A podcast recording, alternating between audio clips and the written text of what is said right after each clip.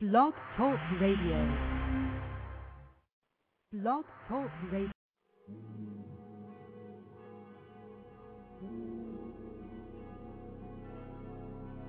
Para Women Radio. No silly girl talk about makeup or clothes. no, these dark darlings talk about the bizarre, the strange, and the supernatural with other extraordinary women in the paranormal. Join our chat moderated by Shannon Overland. And now, here they are Amy Williamson and Beverly Van Pelt, the Gothic Gourmet.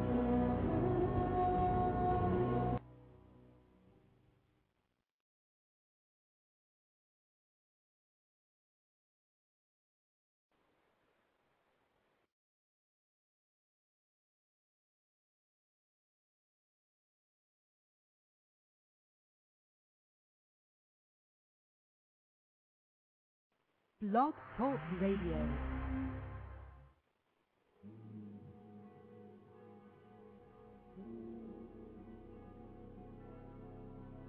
Para Women Radio. No silly girl talk about makeup or clothes. no, these dark darlings talk about the bizarre, the strange, and the supernatural with other extraordinary women in the paranormal. Join our chat moderated by Shannon Overland. And now, here they are Amy Williamson and Beverly Van Pelt, the Gothic Gourmet.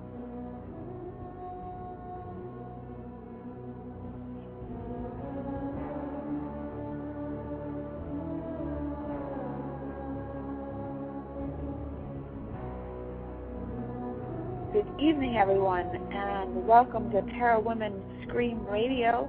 It is Thursday, February the 11th. I'm Amy Williamson, and with me I have Shannon Overland. Beverly Van Pelt will not be able to join us tonight. She had a last minute appointment, and we wish her well on that.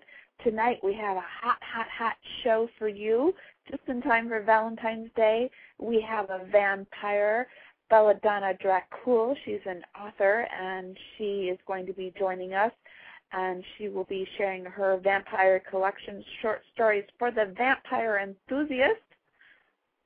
I know we're all enthusiastic about having Belladonna on tonight. Hello, Shannon. How are you? Hi, Amy. I'm great. How are you? I'm fantastic. Oh, Getting ready for Valentine's Day which you know I never like when Valentine's Day is really on a Sunday because that means Ian has to work, so we have to celebrate it the day before. But you know what is Valentine's Day anyway? But a day that's dedicated to love, and you know, and everyone says it's commercial, but I can't say that um I think there's anything wrong with the day that's dedicated to focusing and sharing your love with other people. I agree with you. It just sometimes kind of painful when you don't have someone in your life, but um, that's when you um, should probably focus your love on your best friend, your mother, your sister, etc. And I, I don't see anything wrong with having a day where where you do that. That I think it's a wonderful thing. Yeah, and if you use the law of abundance, the law of attraction, instead of focusing on what you don't have, you could use it as a day to put out into the universe what you do want.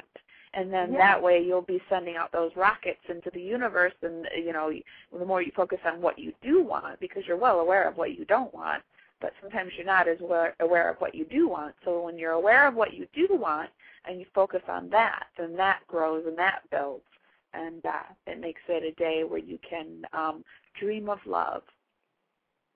I I think that's a very good outlook, Amy. And I, you know, I'm I'm going to try. I think I'm going to try and put some of that into practice this week. Um, what do you do? You have plans? Do you know what you're doing yet for the day before Valentine's Day? Um, we talked briefly about going out to dinner. Um, I'm getting my hair cut that day. nice, nice. And uh yeah, I've been um trying a new shampoo and it's really working. It's really making my hair look better. No, we're not talking supposed to be talking about girl talk, but this is winter this this cold and winter um air has been really drying my hair out. So I decided I just need to like beautify it up and get a nice trim, and then the shampoo will work even better, and I'll have soft, silky, lustrous hair. And when I go out on um when I go out on auditions, they'll say, "Gee, what what was that commercial? Gee, your hair looks beautiful," or something like that. I can't think of it. I, I, you know, I don't know what you're talking about, but I kind of remember something Oh, that. gee, your Okay. hair smells terrific, or I think it was something like that. I can't remember the name of it. awesome. Well, I, I believe that that will happen for you because you are like the master of uh, of putting things out there into the universe and getting them back. I, I really admire your, your commitment to that.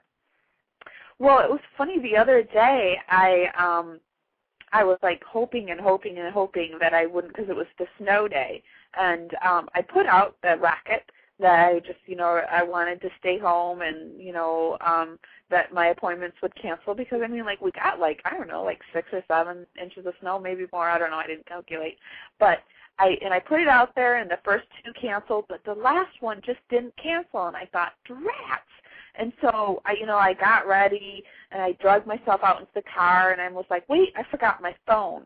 And so, because I just had a feeling that I just knew that that last one was going to cancel. And so I came in and I got my phone and I was halfway there. They called and they canceled. So I wasn't specific enough. I didn't say that I wanted them to cancel before I left the house. well, you know, at least you got mostly what you wanted. yeah. Yeah, I got to be a little more specific about that. And um I'm also working on a new health plan and I'm trying to, you know, get myself back into where I feel healthy and I feel vibrant and I feel good and you know, um with the, I'm a person where I I I have to battle a little with the depression, you know, with the the lack of light and, you know, the you know, the I, I guess I need the melatonin that the sun, the vitamin B, and all that stuff that the sun offers me because um, in the winter months I kind of get the blahs, and so I have to, you know, exercise or do something to get myself going, and um, that's when I really have to practice the positive thoughts. But you have something really cool going on um, with the theater right now. Yes, um, I'm actually for the second year in a row going to be doing the vagina monologues. Um, last year when I did it, it ended up being probably one of probably the best theatrical journey that I've ever taken in my life. And I, I've done a lot of theater, and um, when when they told me that they were going to be doing it again and asked me to be involved again, I jumped at the chance, not realizing that they've gone even further this year, and they're they're creating um, a nonprofit organization to help raise money for um, beneficiaries all year round. So um, I'm I'm really excited about that. Excited to be a part of it, and um, you know, more power to the women.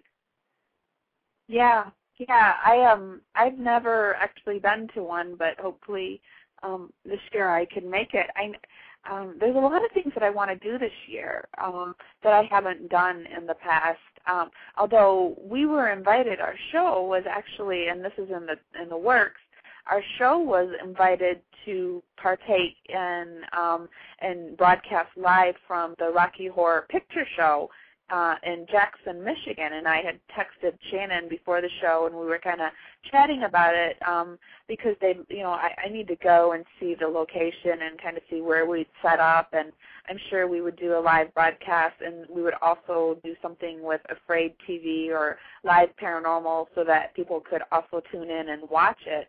And um, I think that um, doing things live like that, uh, there's something to be said for, you know, being on camera, but just be that that thrill of being out there on the stage and just having the audience watch you and you know like um uh learning to deal with other people's imperfections and when the other actors mess up or even when you mess up just you know kind of going with the flow and then later just having a really good laugh about it. That's that's the best feeling in the world walking out on stage and just knowing that everyone's watching you.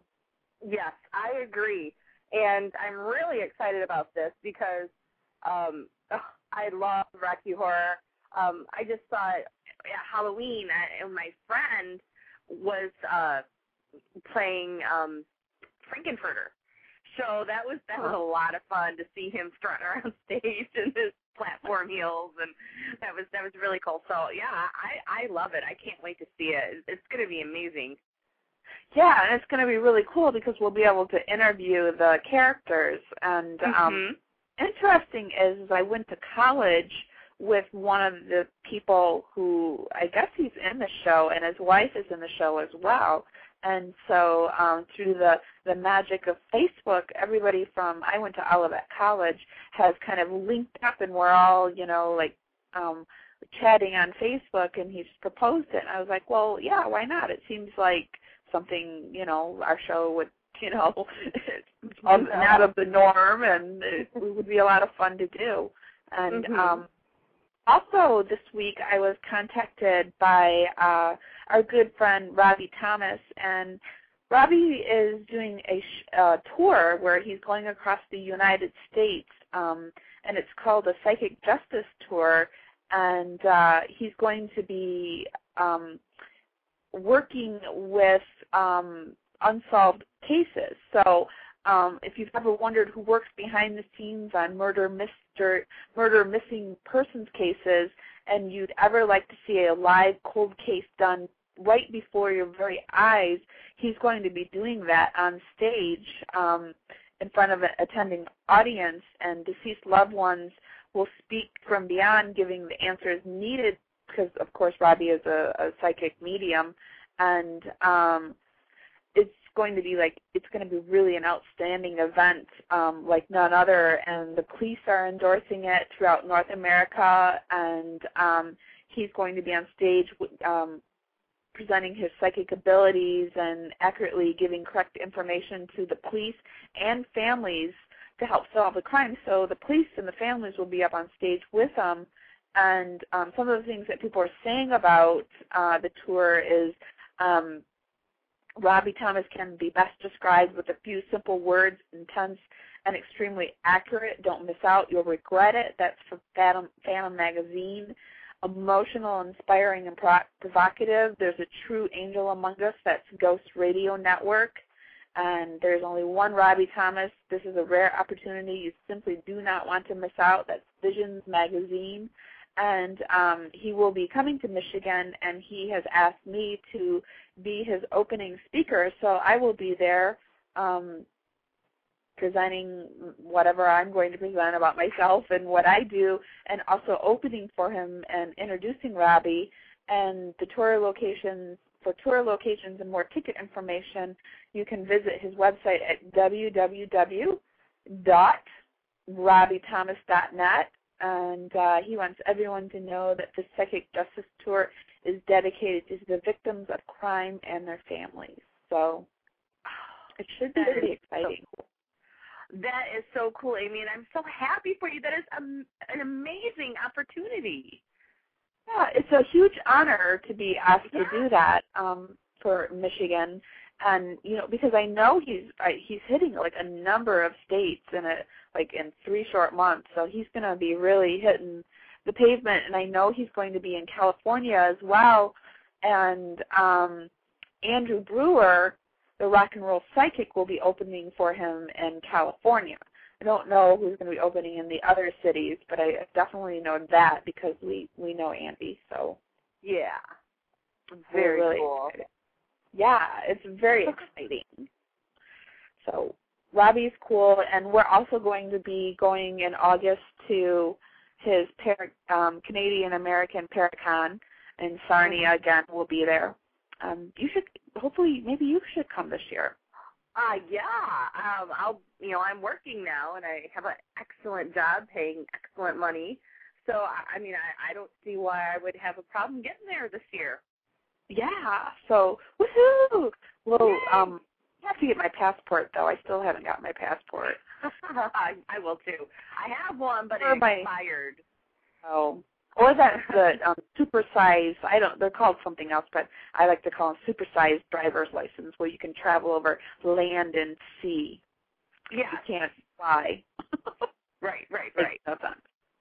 Yeah, have to have one of those because we just slid by, by through by the skinny skin skin of our teeth going over the border. So, um, we'll have to do that. And we, I've got a few other conferences that um, lined up, but I just can't announce them quite yet. But um, I have one that I'm really excited about, but I'm just waiting for the contract to be signed.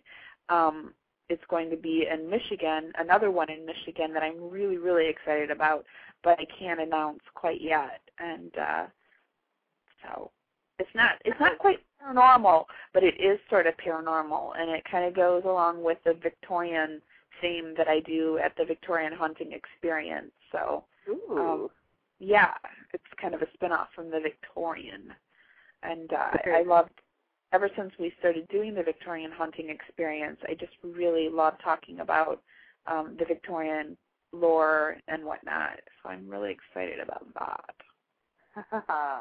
well, that sounds but awesome. tonight, yeah, tonight we're talking about vampires. What do you know about Woo-hoo. vampires, Shannon? Well, um, I just actually about a month ago I finished reading the entire Anne Rice Vampire Chronicles series, and that includes like the little offshoot books like uh, Armand the Vampire and Pandora and all those little offshoots about the the, the main characters. And so, I- mean, I guess I know as much as she wrote about. Um, and then, of course, I read the whole Twilight series. I guess I'm more of a fictional vampire person. I don't know uh, historically a lot. Although I did do that story once about the where they thought they found vampires in Venice, and it turned Oh, out yeah. people remember, and they turned out to be just uh, people that died of the plague, and they thought they were vampires because they were bloated. Yeah, yeah. Well, you know, one time this is kind of an embarrassing story. One time I tried to ask Anne Rice on the show, and Ooh. um, yeah, and I sent out an email that I sometimes if I ask like a similar kind of author, um, I, I send out like a you know kind of like an inquiry type email to various email addresses. Well, for some reason I got it wrong, and I said something wrong in her email, and I caught it, and I was like, crap. So I re-sent it, and I said, oh, I'm so sorry, I I misdid something, and I sent it again, but I didn't correct it. I was like, oh, well, forget it. Someone's not going to Oh. respond, and she didn't. But then another person um, responded, which I was excited about. But I just maybe someday I will try Anne Rice again. I'd love to have her on. she went all religious on people. Yeah, she, yeah. She writes all those religious books now, so I don't know how interested she might be. I mean, it would be really cool to have her. I mean, I would be so geeked, but you know, there there's Yeah. that possibility that she's. I I think I heard that she's kind of trying to stay away from that whole From the- now. whole vampire thing. It's kind of like Cat Stevens when how he went all religious after he did all that music, Yeah. joined the cult. Well, we do have our first guest, and she is on the line. Our first guest is Belladonna, Belladonna Dracul. When Belladonna was a young child at the age of 12, she discovered an immortal world of literature that made a miraculous change in her life. She was working at a local library, and instead of being paid in money, she was paid with a vampire book that made her existence on this planet worth living.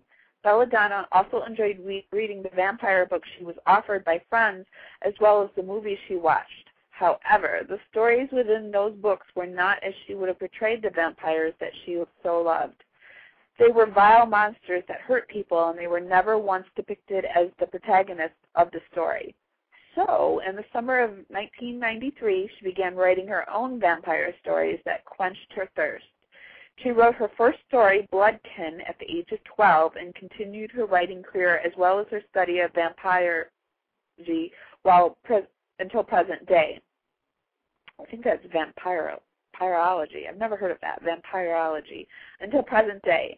Belladonna's book, The Vampire Collection, Short Stories for the Vampire Enthusiast, has taken her nearly 16 years to complete. Belladonna has been recognized in the writing world as an international author, which is extremely rare for a first-time author. Belladonna's book is now available through several online bookstores, or you can purchase it by following the instructions provided on her MySpace page, which is located at www.myspace.com forward slash the vampire collection. So let's Mm. go ahead and bring Belladonna on onto Parawoman Scream Radio. Welcome, Belladonna, to Parawoman Scream Radio. I'm Amy, and with me I have Shannon. How are you? Ladies. How are you? It's great to be here. Great to have you. Are you gearing up for vampire for um, Valentine's Day? Uh, actually, my little quote vampire is actually more into werewolves, so not really doing the vampire thing, doing more of kind of a vampire werewolf mixture. So it's pretty interesting if you really think about it. what has um brought you over to the vampire werewolf mixture type thing? Well, I think it was when I met my husband back in 2000. He just he was very much into werewolves, and I was just like, okay, you know, kind of a kinky vampire werewolf thing. And uh, after, like, shortly after I met him, I was just thinking I would really like to do the mixture of vampires and werewolves. And I wound up doing it, and then I got a really, really bad case of writer's block. And right in the middle of that writer's block was when they came out with Underworld. So I was, yeah, I was a little bit irritated with that, but I was like, you know what? I'm gonna put a different spin on it, and you know, it'll be something totally different that people won't be expecting. So, would you, when you have writer's block, uh, so many writers get that. Actually, I'm going through a little case of writer's block right now. Um, what do you do to to get yourself through that time, that period? Uh, go crazy, basically. I just it's it's really it's frustrating because you know it's with all the vampire stuff that's out nowadays, and I probably just ticked off a lot of people like not a Twilight fan, but uh, you know it's just it's frustrating because. And so I just sit there and try to think, you know, I, it, you know, Belladonna, Belladonna, you're cutting out a little bit for me. Is she cutting out for anyone else? Yes, for me too. Okay. Okay. All right. So let's try it again. Um, you were cutting out a little bit. I, I got not a vampire, not a Twilight fan, and then you cut out. Okay. Um, no, it's just the genre nowadays. It's about romance and stuff like that, and I've never been into that kind of stuff. And I just, it's the writer's block is just, it's frustrating, you know, because there's so many genres of vampires. So I just, basically, I just kind of bite the bullet and deal with it and just write whatever comes to mind. Well, I don't think you're alone. I think there's a lot of people that aren't Twilight fans. Yeah, I just, I don't know. I, I'm sorry, it sounds terrible, but I, I haven't read the book. I'm just, I'm not really a romance kind of fan. I mean, I was when I was young. Oops, you're cutting out again on us, Belladonna. I wonder why. um, I watched, I watched the movie, and it took about a pot and a half of coffee for me to get through it. Really? Yeah, it, my husband and I, we just we couldn't do it. We were like, this is a terrible movie. Well, you know, I was thinking about that movie, and I haven't seen the movie, and I've made the commitment that you know I, I was going to watch the movie before the you know the sequel came out, but I just didn't do it. And I did the same with Harry Potter, which really shocks me because uh, these scenes, the, in, when I was like a kid, this would have been right up my alley. This would have been something I would have ate up and drank up. But for some reason, I'm just I have an aversion to them because they seem so. Mm, I don't know what the word is for it. It's just contrived, I guess. Contrived. Yeah, I could see that. I could Yeah. I could, I, you know, and I felt that way too until uh, my my current roommate said, "Here, you need to read this," and she like gave me the book, and I'm like, "Uh, okay." Yeah. and then and then I read it, and then I was hooked.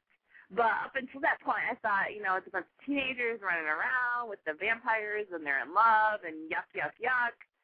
Um, Yeah. But it, it, it, I think I was more interested in the the how they portrayed vampire characteristics and the different um things that she port she she says that they can do and they can't do. Um Yeah. what um what where do you stand on that? I mean, do you do your vampires have like superhuman powers? Well, they they definitely don't sparkle if that's what you're asking. Can they read minds? yeah, and, uh, yeah, they can, but it's you know, it's more of a, it's not the whole kind of you know, I know what you're thinking kind of thing. It's more of a, you know, I will make you think what I'm thinking kind of situation. It's they're just they're the old school kind of vampires, you know, blood, decapitation, you know, the really gory stuff. And then when people find out I'm a female that wrote it, they kind of freak out a little bit. They're like, "Where's the love?" I'm like, vampires are monsters. they're not loving, and they're definitely not vegetarians, and they don't sparkle, which is extremely frustrating to did, You know, Yeah, and that's true because vampires really in the realm of um I guess reality, they are put into the cryptozoological category, which are monsters. exactly. You know, it's just even even as a kid, it's just you know when all the other monsters or whatever you know would kind of freak me out. Those were the only ones. For some reason, I felt like I could relate to them. You know, it's just everything I read about them related to everything in my life, and I'm like, it's the only thing that makes sense to me. And I just Now, if you were to pick a movie, what movie would be more like your vampire characters? okay, can I say my favorite movie? Because that would probably be the closest, and that would be The Lost Boys. I Oh. Oh God, I know. I know. I think it's every it's every woman's fantasy. I don't care what anybody says, but you know, you gotta sit there and think they're they're hot as hell. You know, I was seven years old and I'm thinking, oh God, they're yummy. You know, at such a young age, and I think that's one of the reasons I was so interested in them. I'm like, I love them. You know, they're awesome. They're so sexy, and you ha- you have that nowadays. Yeah, I know. I got to be good. Uh, you know, but even you know, and Lestat, Lestat was an awesome vampire. He was an awesome vampire. But then you bring in people like Edward, and I'm like, hmm, really? You know, I'm I'm sorry. I think it's cool that she was able to come up with something like that. I mean, I give her props for that, but he's just, I mean, Lestat and David and Dracula, all those other vampires, you know, they kill him. It's kind of sad, but they would. They kill him. So I give her props just for the fact that she was a stay-at-home mom and now she's a billionaire. You know, like I mean, it's like a, Yeah, a story, yeah, a true story that like dreams can come true just through the Europe power of imagination. And the fact that it was a dream, it all came to her in a dream, is also pretty amazing. Yeah, that's that's the kind of stuff I do. I've I've been having dreams about all this stuff, and when I tell people that, they're like, "Oh, like the Twilight author," and I'm like, "Okay, you know, whatever." it's like, but I've been having all my dreams, and it's. I think when I do my writing, I'm more visual than literal because Uh-huh. when people read my stuff, they're always like, "Okay, I saw this vampire and yada yada yada," and then somebody else reads it and they're like, "Okay, well, I saw it as a different vampire," and I like that because I want it to be to where people see different aspects of each character, you know. So when they think of it, they see something completely different, you know. And I like that they have those different views on my work. So And in your collection, the Vampire Collection Short Stories for the Vampire Enthusiast, you said that you began writing in 1993. So do you have stories all the way back from 1993 that you have in there? Um, Bloodkin was the first one that I started in '93, but I actually first started writing when I was seven. Oh, and yeah, I was one of those really weird little kids where my friends were writing stories about puppies and kitten and you know, blah blah blah, blah type stuff. Yeah, I remember writing a story with pictures, by the way, of a guy killing his wife with a car because she cheated on him. I don't know where it came from, but it just happened. You must have had some worried teachers. You must have had some worried teachers in school, huh? my, my my teachers thought I was weird. They would always tell me they're like, "Yeah, "I love your story, but you can't sell them too. I'm like, well, it just makes sense. I'm glad it's probably good." They're like, "Oh my god." well, could you say that again? You just cut out. They they were what? shocked by my work. And I mean, you know, to be seven years old and to write that kind of stuff. I mean, I'm I'm surprised they didn't want to put me in a mental institution. Seriously. Well, I'm surprised, you know, because I remember writing a story when I was like, I don't know, I think I was in ninth grade, and it was just a story that came out of me about, you know, a, a girl who wanders off and, you know, she freezes to death and, you know, she's sad and whatever. And the teacher like called me aside and she's like, "Are you feeling like you want to harm yourself?" And I'm like, no, it the thought never crossed my mind. It was just something that was inside of me that came out. And I think sometimes teachers freak out about this kind of stuff when, you know, when somebody leans more towards the macabre, they're like, "Oh, they're gonna, they want to hurt themselves. There's something wrong." Well, I did. I wrote a poem when I was in high school, and I was, I mean, I was kind of going through a little depressed thing. I was kind of mourning the loss of a friend. And, you know, so I was a bit bummed out and I was writing some of my poetry, and the next thing I knew, all over my poem was, "Do we need to talk? Are you having suicidal tendencies?" I'm like, "No. Why would you think that?" And he's like, "Well, you just seem very upset this week." I'm like, "Um, yeah, I am upset, but nothing towards you. Sorry, you know." yeah. I guess they don't see that that can be an outlet for for exactly. people that are feeling how they're feeling. Um, and so, do you have like an example of a story that you can share with our audience? Um, you don't have to give the whole story away, of course, because we want them to buy it and read it. But do you have an example of one of your favorite stories in the book? Um, that I can read on air. No, no, uh, just like a summary. You don't have to read it on air. Oh, okay. okay. Hello. Hello. We're having some technical difficulties with um, Belladonna's uh, mic. Um, Belladonna, are you there?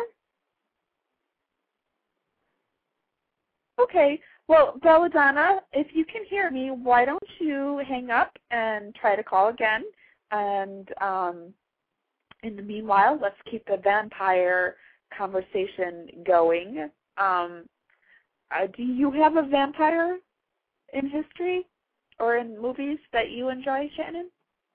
Um, you know, I um, well, like I t- like I mentioned earlier, I had just finished reading the Anne Rice Vampire Chronicle series, and so that's like pretty prominent in my brain right now. And out of all the vampires that, what did you think um, of Tom Cruise as a vampire?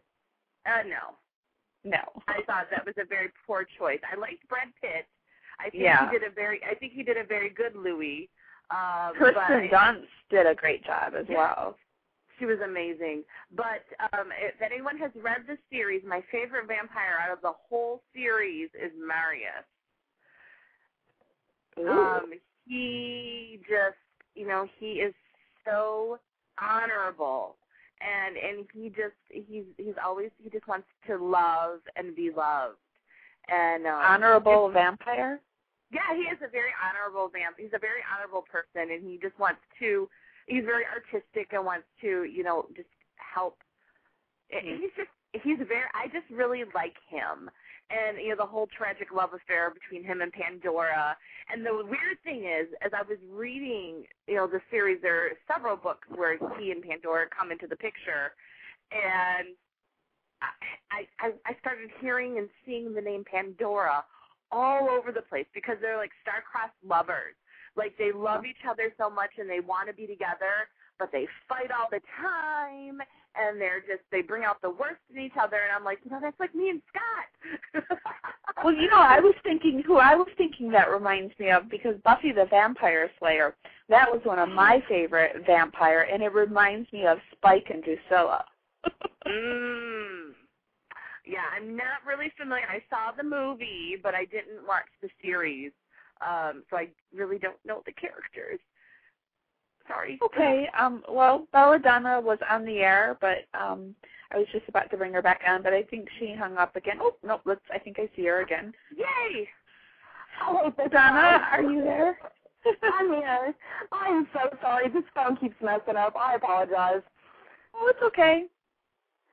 Okay. So, um, getting back to our uh, um, our questions, um, I guess we'll go. We'll move forward, and um, can you give us kind of your thoughts on vampirism and what it is, and you know what what do you what where do you think it evolved from, and do you do you believe that there are real vampires and all that good stuff?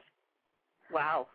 Um, the question. That was a lot of questions. Um, um, let me see. Uh, I just I've been studying it since I was a kid. I've always been fascinated with it, and um, I just I think in a sense that there are real vampires, but not the vampires that you know you read about as a kid. The whole immoral kind of stuff. I think it's you know I think there's more people who have an obsession with vampires, blood fetishes, you know, just as far as like real vampires as compared to the stories of old, I don't think there really are. I think a lot of people are so fascinated with the idea of vampires that they figure, hey, you know, I'll dress up that way, I'll wear some fake teeth, you know, I'll go around doing that. That kind of stuff is okay. But then you have some people who feel, hey, I'll do the vampire thing, I'll go out and kill some people and see what it does for me. You know, and that's just that's just bad press right there. Just you know, that's not doing anything for you. The only thing that's going to do is put put you in a mental institution. You know, so. Well, we actually had a vampire on our show, but she wasn't a vampire per se that she drank blood. She was an energy vampire, and she's Yeah. actually on Paranormal State now.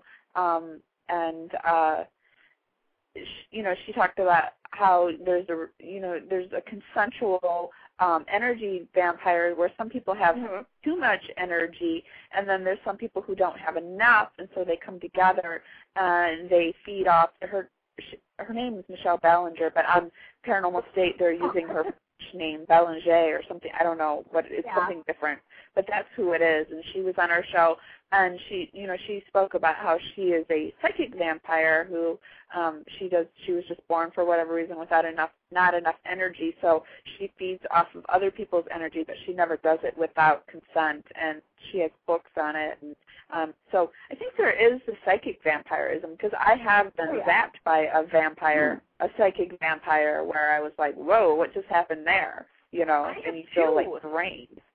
Yeah. Well, you, also have the empath vampires who feed off of emotions, and I kind of feel like that's. I think that's a lot of people because there's a lot of people who just they feed off of emotions, and I wouldn't necessarily call that an empath. I just. I guess I would just call that a very emotional person, but some people feel like that's the only way they can survive is by feeding off of others' emotions. So, Mhm.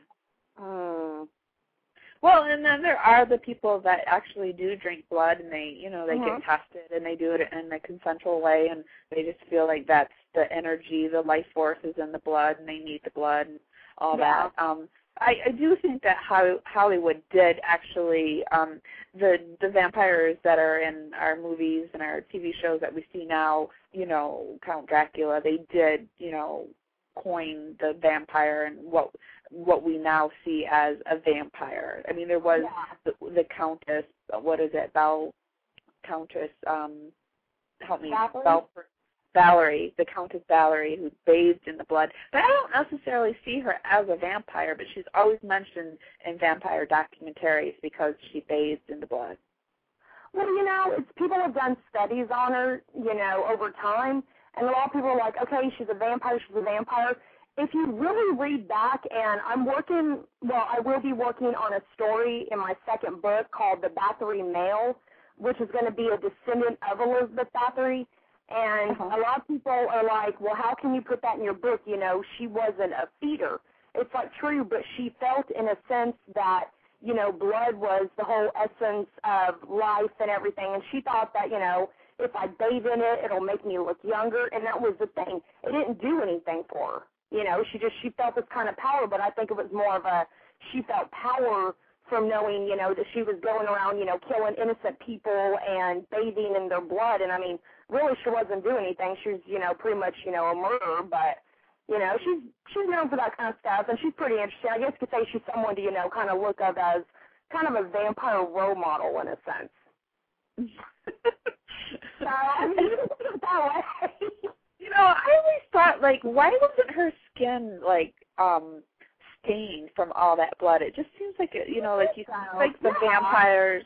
It just in you know the real brutal, gory vampires. Their their mouths are always stained with the blood. Yeah. just seems like skin would be stained.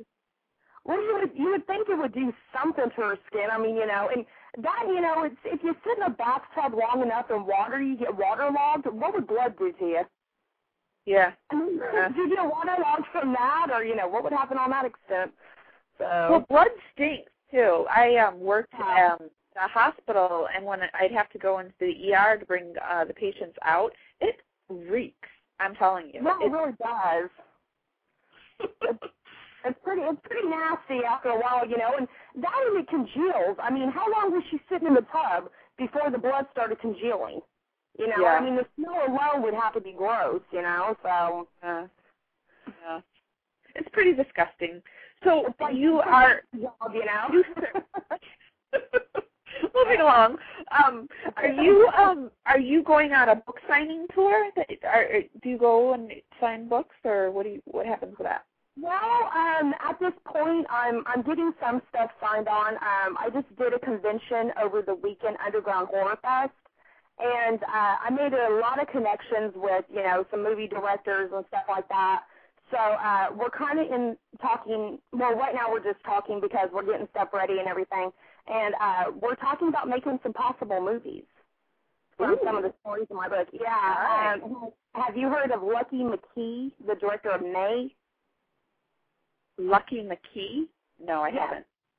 Well, he made a movie called May. I don't know if people have heard of that or not, but it's Oh yes, uh, I've heard the movie May. Yeah, I yeah. heard that movie. He, I met him at the convention, and uh, at first he was like, you know, hey, whatever kind of attitude. But by the end of the night, I'm like, I love you, Lucky, and he's like, I love you, Belladonna. And I'm like, do you, are you thinking about making one of my stories into uh, a movie?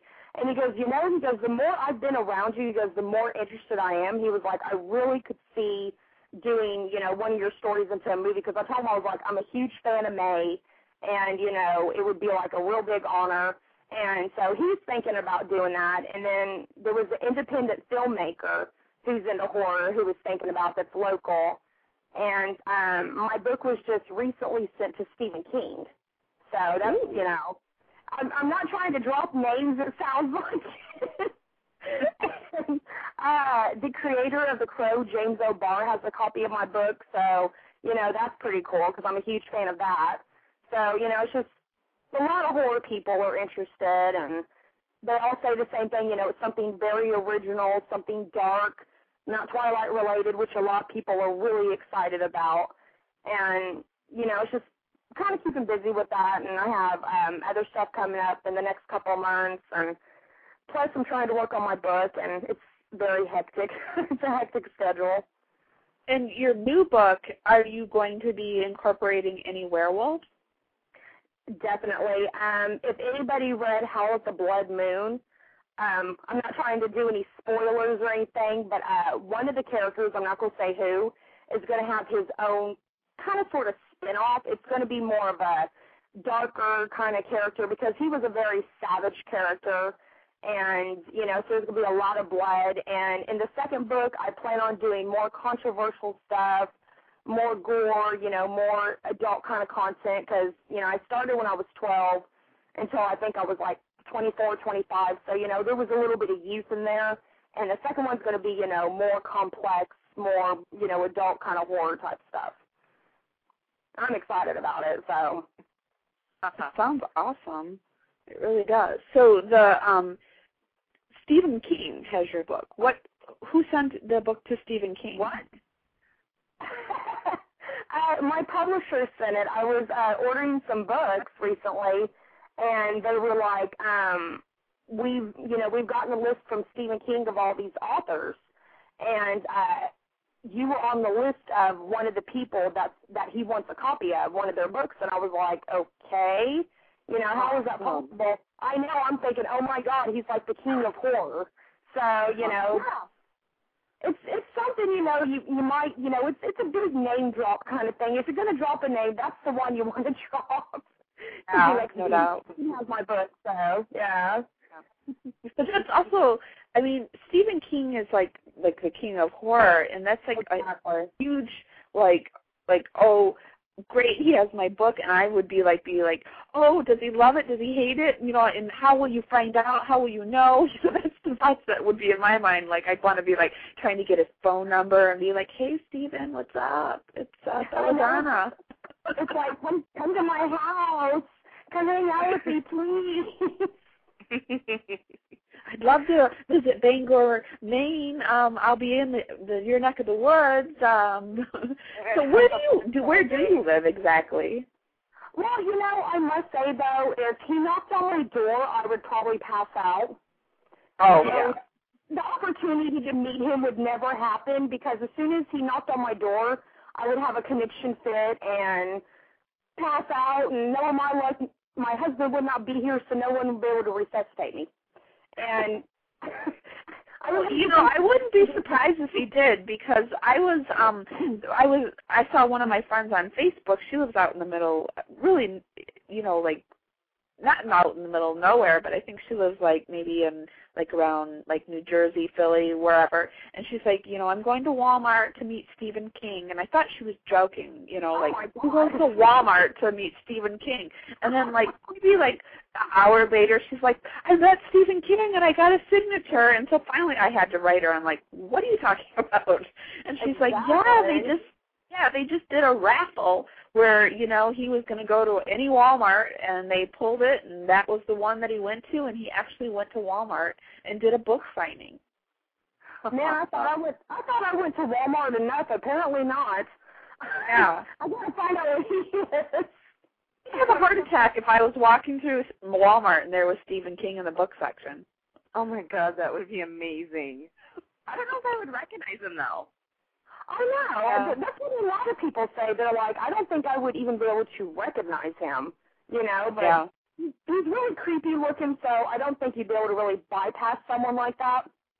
Yeah, because I think he still has the Coke bottle glasses, and you'd really kind of be able to tell. Uh, you know, I've had like a conversation. Like, I heard he was a really nice guy. Um, we had a astrologer on our show, and we had asked her to come back, but she was really um not doing well but her publicist called and he was speaking with me and we were kind of chit chatting and um back in the day he got the opportunity to meet Stephen King. And this was when Stephen King was like doing you know the drugs and the alcohol. And he was a cool guy even then you know because usually Yeah. drugs and alcohol can make people kind of like a bit of a jackass. And he wasn't. He was still like approachable and very cool back then. And I think he's still like that I, that's that's definitely one person I would just love to meet because I mean, you know, ever since I was a kid, you know, his stuff was really the only stuff that would freak me out. And you know, I've seen a lot of the movies, and I was really surprised um, when I read, um, oh God, what is that book? Uh, The Shining. I had never Mm. seen the movie, but everybody was like, "Oh, read the book, read the book." And I read the book, and I'm just you know, I read when I have the time, but I must say his was one of those books that I, just, I couldn't put down. I read it Yeah. from cover to cover, and it's funny. I write horror, but I heard something like a little, you know, noise or something in my house, and I thought I was going to have a heart attack. I was like, okay, I got to put the book down. and you got to put it in the freezer Yeah, you're safe. I'm gonna freak out. You know, but I mean, you know, you're really good at horror when you know someone can read your stuff and be like, "Whoa," you know. And it's just, he's one of those people. He's just, I think he's gonna go on forever. Even, you know, after he's long gone, I think he's still gonna be, you know, considered a horror icon. You know. he did and- vampires well with Salem's Lot. He did a really he he does vampires well. Yeah, as well. that's why I'm hoping he'll like my book. That's what I'm really hoping. I'm just hoping one day he'll be like, oh yeah, um, we'd like you to do the movie, and I'd be like, shut up, don't call me crank caller, you know. Prove it, prove it that you're Stephen King. I'm gonna talk to Tabitha.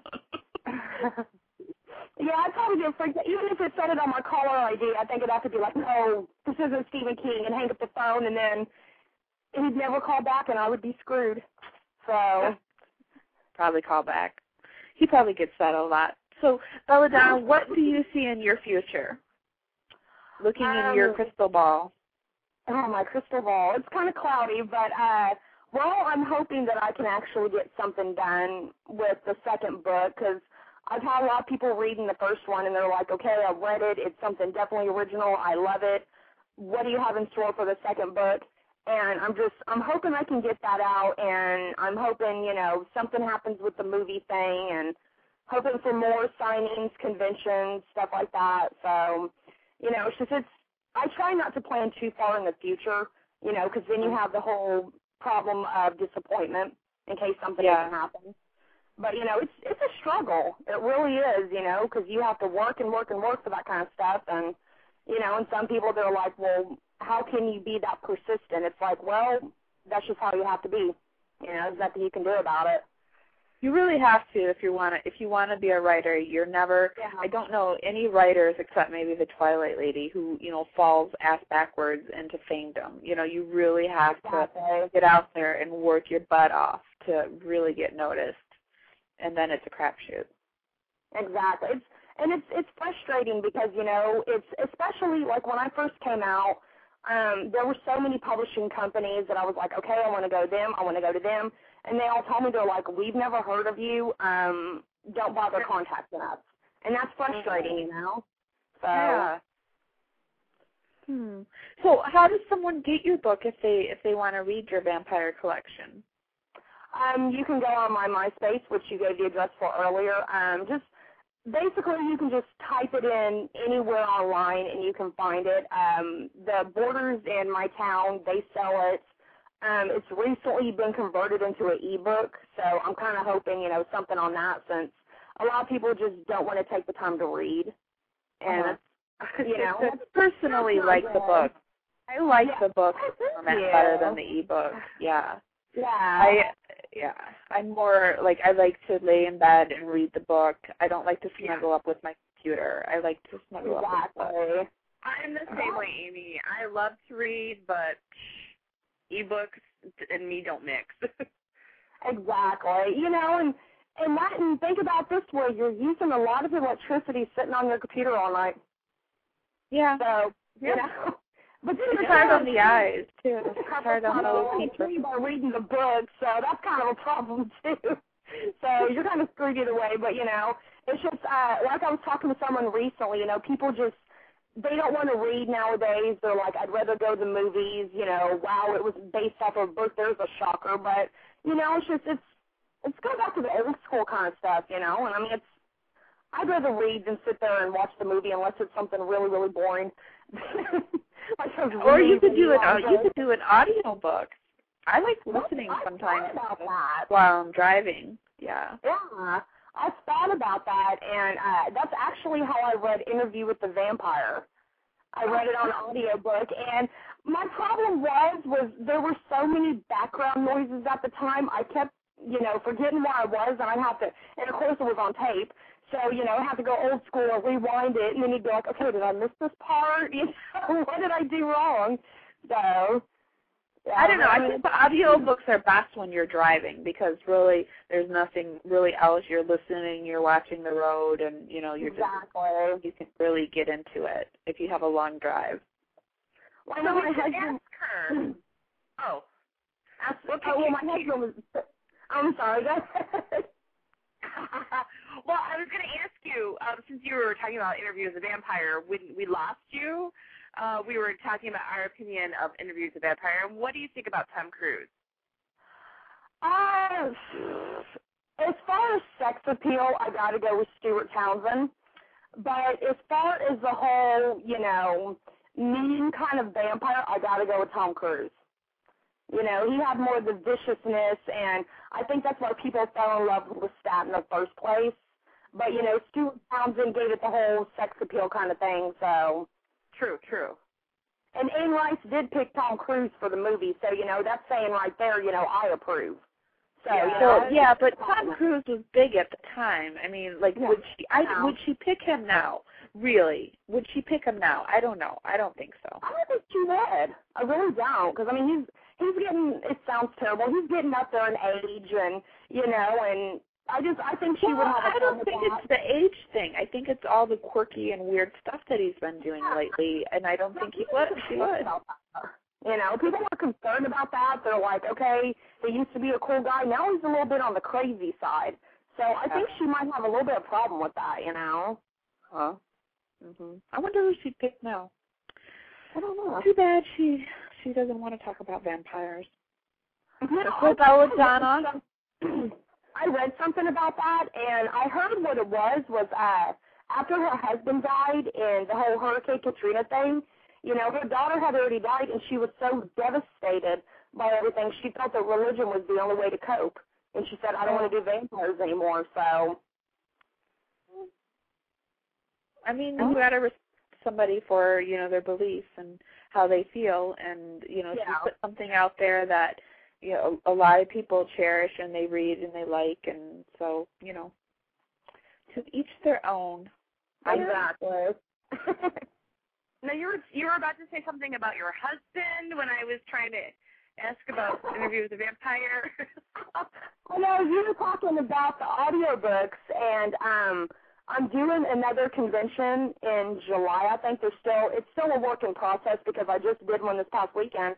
And he was saying, you know, he was talking about the whole audiobook thing, and he goes, you know, he goes, you could either do an ebook, an audiobook. He goes, just burn it to a CD, you know, because they haven't done the production on it yet. He was like, you know, because a lot of people just they just want to put it on their computer, read it, whatever, instead of the book. That you know, they sell ebooks and audiobooks and all that stuff like way cheaper than books. But you know, me personally, I'd rather have the book than the whole ebook because I think it's just because I get distracted really, really easily, and I I couldn't pay attention to that kind of stuff. But uh, the fans can definitely um, check out my MySpace. I have a lot of pictures from the events I've done, and not to not to sound bad, but uh, yeah, my husband's definitely a piece of eye candy. So That's a pass. yeah, definitely definitely. That's one reason I have him work with me is I get a lot of you know people come up and they're like, ooh, he's cute, and I'm like, uh, yeah, he's in the book. They're like, oh, really? So yeah, that tends to sell books.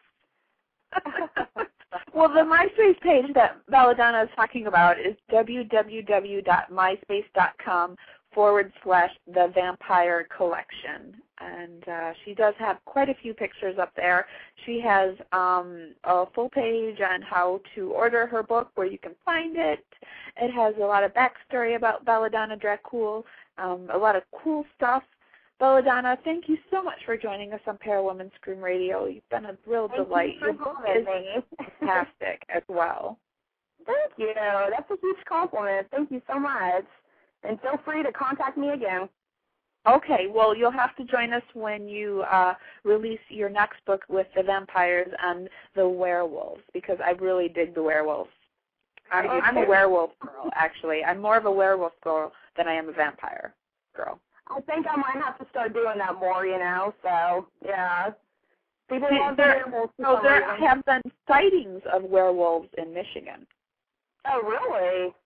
Real, I haven't were- heard about re- that. real. Yeah, if you if you type in that's they're on the cryptozoological pages as well, and they actually have like how they have sightings of the Mothman and Bigfoot and all those creatures. They also have sightings of werewolves. Huh. Oh, actually, wait. Did you say Michigan? Michigan, yeah. I think I did hear something about that recently. And people kept asking me, they're like, when did your husband go to Michigan? I'm like, I guess it was when I was sleeping because apparently I missed it. Michigan's the mecca of weirdness. I swear to God, everything like um, what is it? The five degrees of Kevin Bacon. That you can do the five degrees of Michigan. You can relate everything weird back to Michigan. Try it sometime. Wow. I'll, I'll definitely do that. Oh, might have something like that in my book. People will be like, "Ew, Michigan, that's exciting." So, okay, thanks so much for joining us, Belladonna. You've been a joy and a delight. And Well, happy Valentine's you. Day. Happy Valentine's Day to you too. Bye bye. Okay, that was Belladonna Dracul, Pair Women Scream Radio. You'll have to check out her um, collection. It is a fantastic collection. The vampire um, collection, short, short stories for the vampire enthusiast. And you simply go to her webpage at www.myspace.com forward slash the vampire collection. Well, Shannon, it's music time. Yay! Music time. Of course, my uh, page is not loaded. So, what are you in the mood for tonight? Well, I think in honor of Valentine's Day, I think it'd be really cool to play that thing that um Beverly's husband made for her. Oh, the Portuguese one? No, the one where he's talking and it's about love and What's the name of it? I don't Do know. you know? Mm. Okay, let's do Moon Hanging Low. We haven't done that in a while. Okay, we'll do Moon Hanging Low, and I'll look for the one that you're speaking of. I did recently upload a really large file, and sometimes that will knock my other files off Oh. when um, that happens, which blows. But, you know, what are you going to do? Okay, so in honor of love, here is Serena Matthews and Moon Hanging Low. And by the way, she has uploaded a YouTube video to go along with this song. So you just Google Serena Matthews, and she actually filmed a real moon, full moon, Nice. and it's over on YouTube. So here's Serena Matthews and Moon Hanging Low.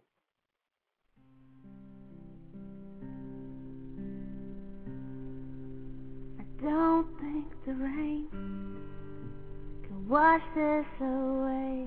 This wound is too deep to heal now. But don't worry about me. Paint on my smile. This world is too shallow to drown me.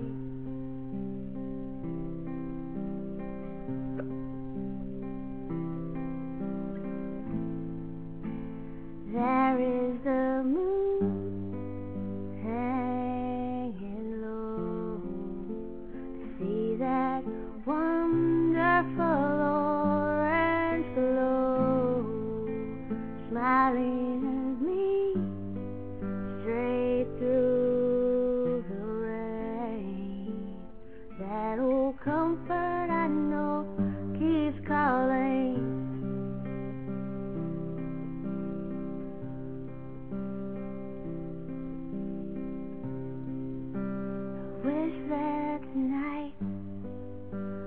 swallow this day and the clouds wouldn't steal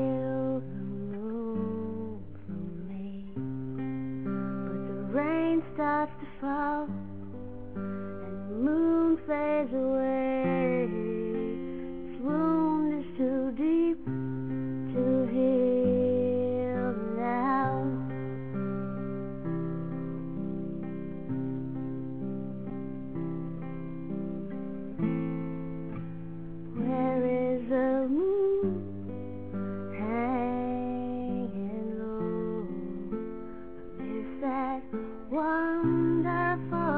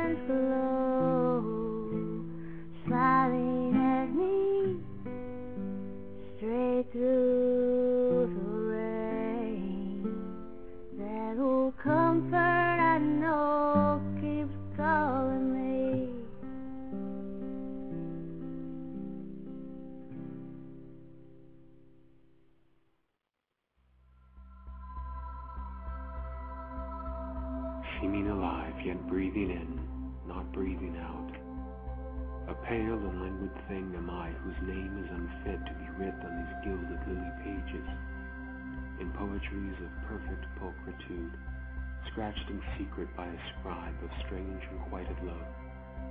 He who bends beneath your grace like a sparrow below the gale. I am ever unworthy of your love. Shall I not sing it to the masses, be they known to me or otherwise? My desire is attainted with the perfection of the years. It is noble in its golden stillness.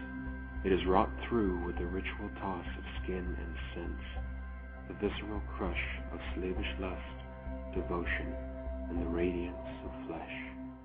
It is love divine poured invisibly through me. I sing it and breathe my last into verse. Now they know it too. In my cadaverous sight, I glimpse the unquestionable, a flash of benighted beauty which the ferryman's coin cannot revoke from my vision. A pair of jeweled eyes, dark in their way, like twin stars fixed the pool of the sun. She sees in me my fate, to love once and best of all to be loved by the one that gazes upon me through all the long years of my life. I am happiest there, a blessing that seems to one unused to blessings of love. I am happy there. As ever, for all days, till the unwinding of the clock and the undoing of the world and ever after, my beautiful beloved, your servant.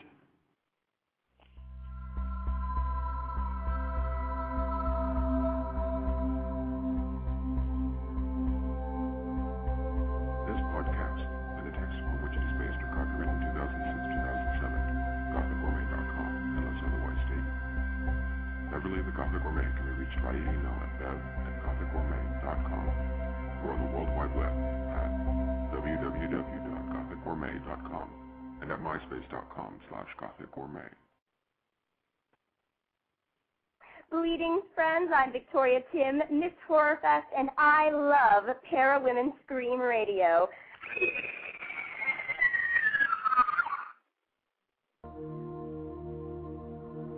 a new way to bring the paranormal community together. sharing everyone's ideas and sharing ideas with everyone. Creating a newsletter with submissions. From all around the world, Members of all paranormal fields, just like you and me. Whether you're into ghosts and hauntings, Or an observer of UFO phenomena. The White Crow is for you, the first paranormal newsletter for everyone, written by everyone. If you have something to share, or just want to see what's going on. Come join us in this combined effort. The White Crow, The paranormal newsletter. for everyone. written by everyone. Visit us on MySpace at www.myspace.com forward slash the white crow for everyone. If you're interested in being part of the mailing list, or just to download the newsletter for free, visit us online at www.thewhitecrow.org. The White Crow, the first paranormal newsletter for everyone, created by everyone.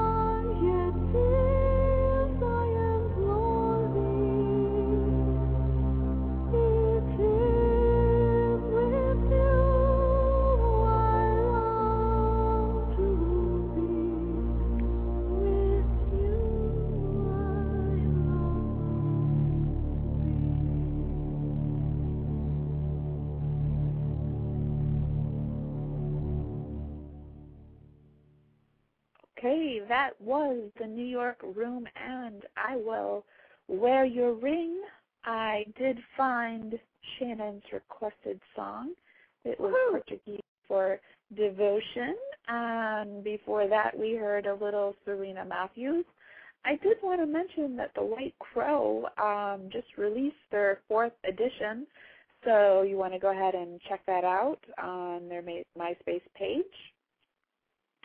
You've got it tuned in to Para Women Scream Radio with Amy Williamson and Shannon Overland.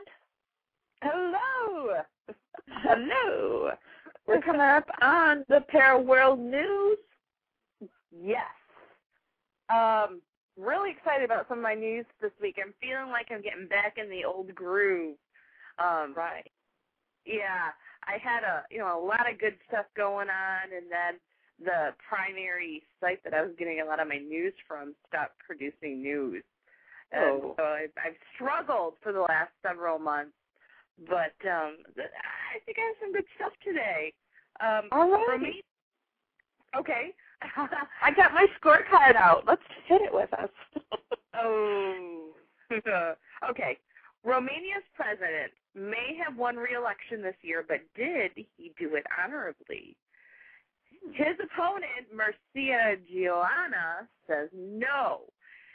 Mircea was the top contender for the Romanian presidency, but experienced a very narrow loss, which he at first blamed on massive fraud. But now, however, he alleges that he was targeted by waves of negative energy during a key debate just before the runoff that was won by President Basescu. The At gypsies first, to what? Did the Yeah. do it? Oh, that's what it sounds like to me. Um, at first, the Romanians mocked him, saying he was just being a poor loser, and uh, Uh-huh. the president like just dismissed all the allegations. But uh, recent photos have emerged showing um, this well-known parapsychologist uh, named Aliodor Manolea, who was physically close to the president during his campaign.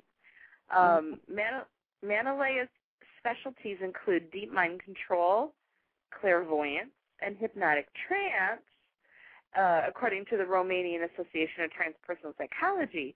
And these photos um, show him walking behind the president, like directly behind him, as he was on his way to the debate. Ooh. So, yeah. So um, this this parapsychologist's alleged alleged role in the elections evokes age-old Balkan rituals where the evil eye, witch doctors, and other mysterious forces were used to launch mystic energy attacks on opponents and to sap hapless victims of their vital strength. Now, neither party would comment on the issue, but Romania, you know, home of Dracula, has long been home to superstition as well. So I, I have a feeling that this story has not ended. Well, know. you know, I I think that there's some validity to that. I really do. I think that if there's like a group consciousness that you know there people are trying to zap you, you know, of course you're going to try to like protect yourself and maybe not give it any credence. But it's hard when you you think somebody's out to get you to not think mm-hmm. about it and not to let that in your whole energy. So Yeah. So even if it wasn't necessarily true, if he believed that it was happening, that could have screwed things up for him, eh, you know, as well. Yeah. Yeah. It I don't know. I'd cry foul too. Foul, foul. yep. I love a good Now. gypsy story. I like the Oh. gypsies. Yeah, I do too. They're beautiful people. Just Mm-hmm. although I did have a, uh, have had a little incident um, when I was 15. Uh, I was working under the table for a, a produce market that was that was near my home, and I remember one day um, a bunch of people came in, and my boss came up to me and he was very upset, and he's like, "You watch these people? They're gypsies." and they're gonna steal you know they're gonna rob us blind and blah blah blah and you watch them keep an eye on on them and and they just they you know i don't know i don't know but they they just they did have a way of just swirling around and you know creating uh, chaos. So it's possible that uh, there was some thieving going on, but uh, it just kind of. I I just I felt at first I'm like, are you are you kidding me? Gypsies really? Yeah, but do you think that maybe you didn't maybe like him saying that to you kind of planted that thought? I mean, Yeah. um he could have had an energy about them that you know kind of mixed you up, but you know that some people's energy are like is like that, and they do it on Mhm. purpose because they know they Yeah. can mix up your energy. And then with him saying that on top of it all, it kind of Mhm. swirled you, and, and it worked. Yeah, yeah, it's very possible. But that was just, you know, it was just odd for me. You know, I was 15, and you know, you read about gypsies and stories, but like I, I was living in Detroit, and, and, a, and a group of gypsies came into my store. Hello, that was just a really weird experience for me. Um, speaking of weird experiences, the legend may be back, just as mysterious and dark, to stalk the unsuspecting. Until last weekend, Cesar Garcia and his brother-in-law Juan Miranda saw their life near Horizon City as secluded and peaceful. They moved to the area from Chicago. Oh, that's in Texas, by the way. They moved to the area from Chicago three years ago, but have suddenly been experiencing a lot of strange and unexplained occurrences. Their rabbits went into hiding. Their cat spent the weekend on the roof of their house. Uh, their roosters didn't crow, and their dogs didn't bark. Wait, let me guess. Is this El Chupacabra? Oh, you are so right, and Ah. you ruined my suspense. Oh, sorry.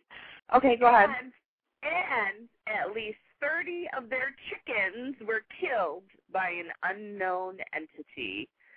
Do you know what did it for me? Was that the cat went on the roof. Really?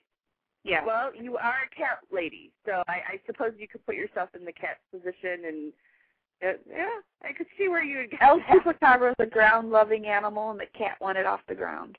Mhm. Yep. Um, so you know they lost 30 of their chickens.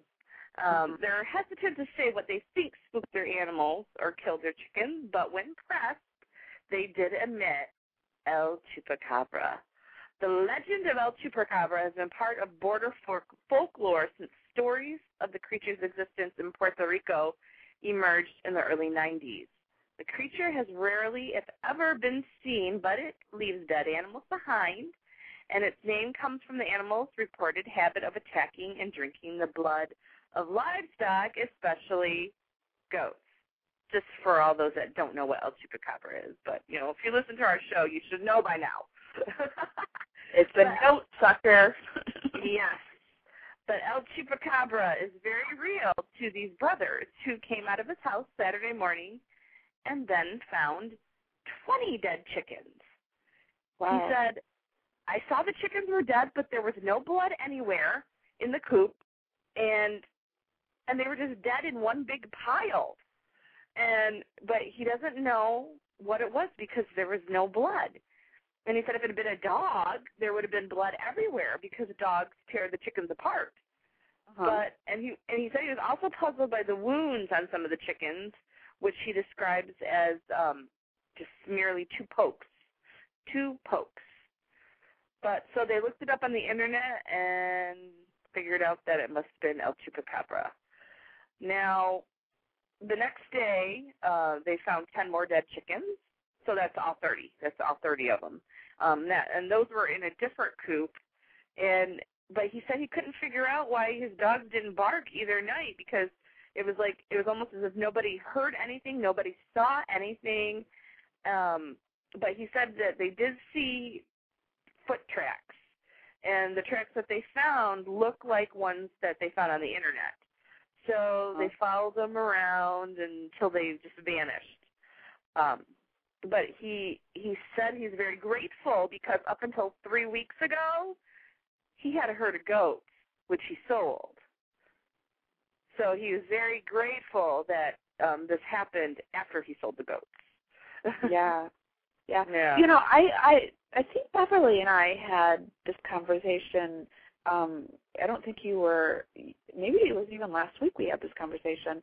But I believe that of all the cryptozoological animals, it's going to be the El chupacabra that becomes a valid animal that comes off the the crypto list, and because I really think that they're getting closer you know they they have specimens of it. Um Mhm. you know phyllis i can't think of phyllis but her name was phyllis and she was on the show and she had been on monster quest and she's in texas i believe.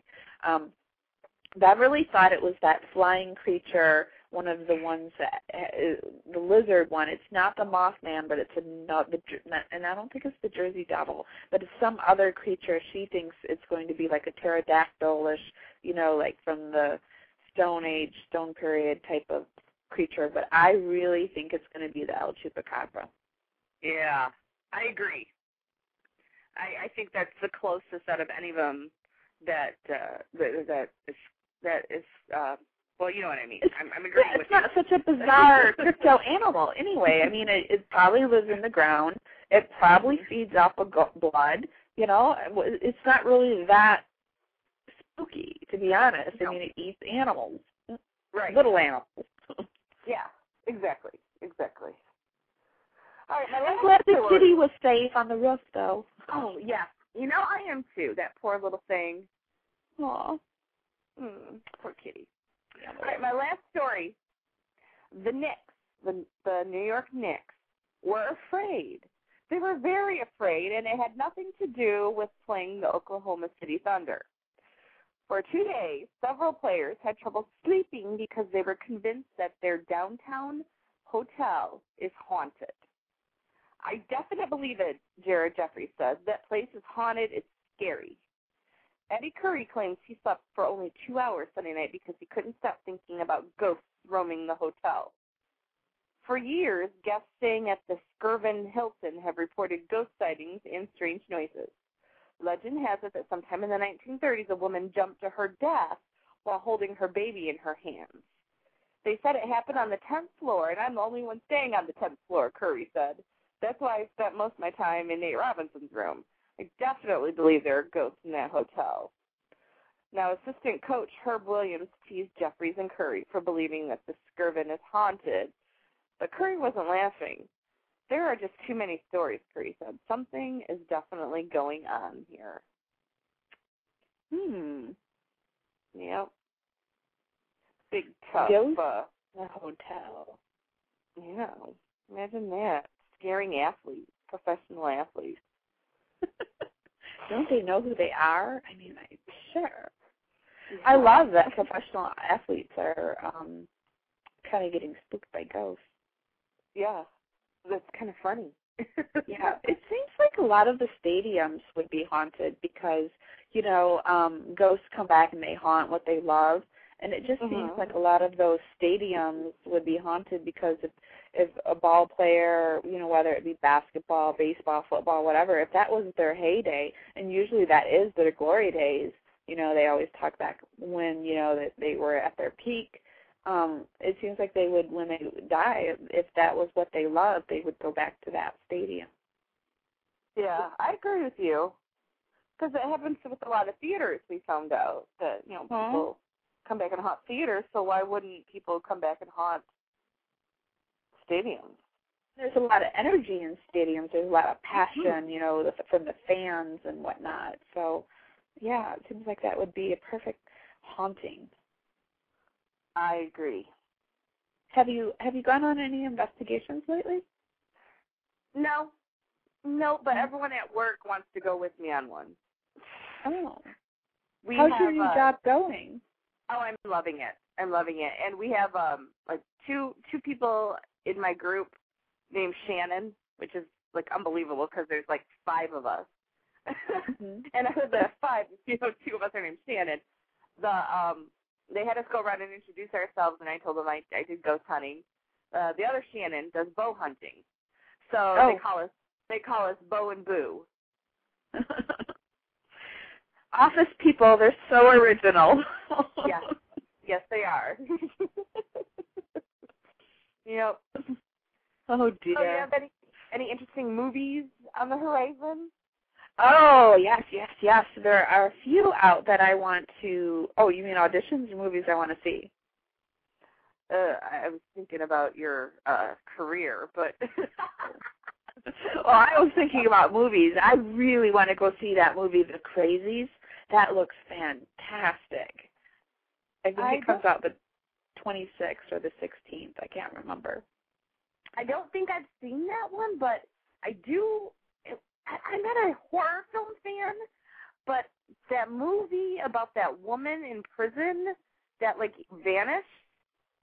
I don't know. Oh, that called. has the um the guy that's dating the model um Le- Le- um Leonardo DiCaprio. That one. Yes, yes, yes, yes. Yeah, I that kind of want to see that one. Yeah, that one looks okay. I don't know. I don't know. I don't know about him though. I don't know if a movie with him. I don't know. Um, I'm on the fence about that. I also want to see The Wolf Man. That looks very good, but who doesn't love Yeah. Anthony Hopkins? But The Crazies is not really. I guess it's a horror movie, but it's one of those biological terror horror movies. So I I think they almost become zombies. You know, um, uh, where something's unleashed on the population and they they become the crazies Okay. And um it and it looks really good you know it's like a, a biological world terror threat where you know like you see in one scene the guy you know the guy puts his hands up and he's like i'm not infected i'm not infected i'm okay. And then like the first scene is like where you know like when the outbreak probably happens there's there's like a ball field and this guy's walking across the field. There's like this little game going on and this guy's walking across the field with a with a gun in his hand a shotgun and when he gets closer you know blood's coming from his eyes so and then it's says crazies You know, I think I did see that now that you're describing it. I remember the whole football field thing, and that does look. it good. looks really good it looks Yeah. fun it looks like there's a lot of good scary movies coming out um I have been requested to do a few auditions, but with the snow, it's always hard for me to go on auditions in the wintertime because I never know what the snow is going to be like. I hate committing because I don't like to look like a flake. So I'm always leery and weary around the wintertime to go anywhere because everything's in Detroit and you know it takes me a while to get there. So Mm. no, I don't really have anything going on right now. I have um a lot of plans for conventions that I'm planning on. Um I was trying to work on my script, but I have writer's block. So I'm kind of like in a circle right now. I'm trying to just like figure out me, like I'm trying to take care of like, you know, like my health and, you know, my wellness and that kind of thing and I think that if I work on that, then the other stuff will follow. Good. That's awesome. Yeah, well, next week we have another author on. Um, she's my good friend Wednesday Lee Friday. She is releasing her next novel. Um, Oh, nice. Kiss Me Like You Love Me or something. I think that's the name of it. Um, and she is she's actually going to be doing a book signing at the Rocky Horror Picture Show. Ooh. Oh, yeah. The one, the one in Jackson. Yeah, yeah. So um that'll be exciting. So it'll be kind of like a multi, you know, um book signing, Rocky Horror, a lot of, you know, we'll be there, so it'll be kind of exciting, I think. That does sound like a lot of fun. And uh Yeah. I, I don't know if you caught me saying it in the in the chat room, but uh that was the the very first place I saw Rocky Horror. I lost my Rocky Cherry there. Oh. I Yeah. saw my very first one, it was in the Detroit area. So and I've Oh. only seen it once. So um it'll be exciting to go and see and and it wasn't acted out. It was just the movie and people were throwing rice and toast and stuff. We are coming up on the last 30 seconds so shannon thank you so much for filling in. Beverly we wish you well and we hope that everything goes fantastic sending you good vibes. And um you. love you shannon for filling in and for Love all the stuff that you do. And uh goodbye everyone. Goodbye.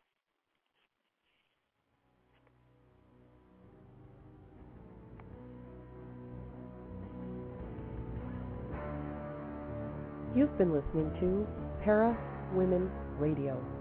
So for Amy Williamson, Shannon Overland, and Beverly Van Pelt, Join us next week as we talk to more extraordinary women in the paranormal.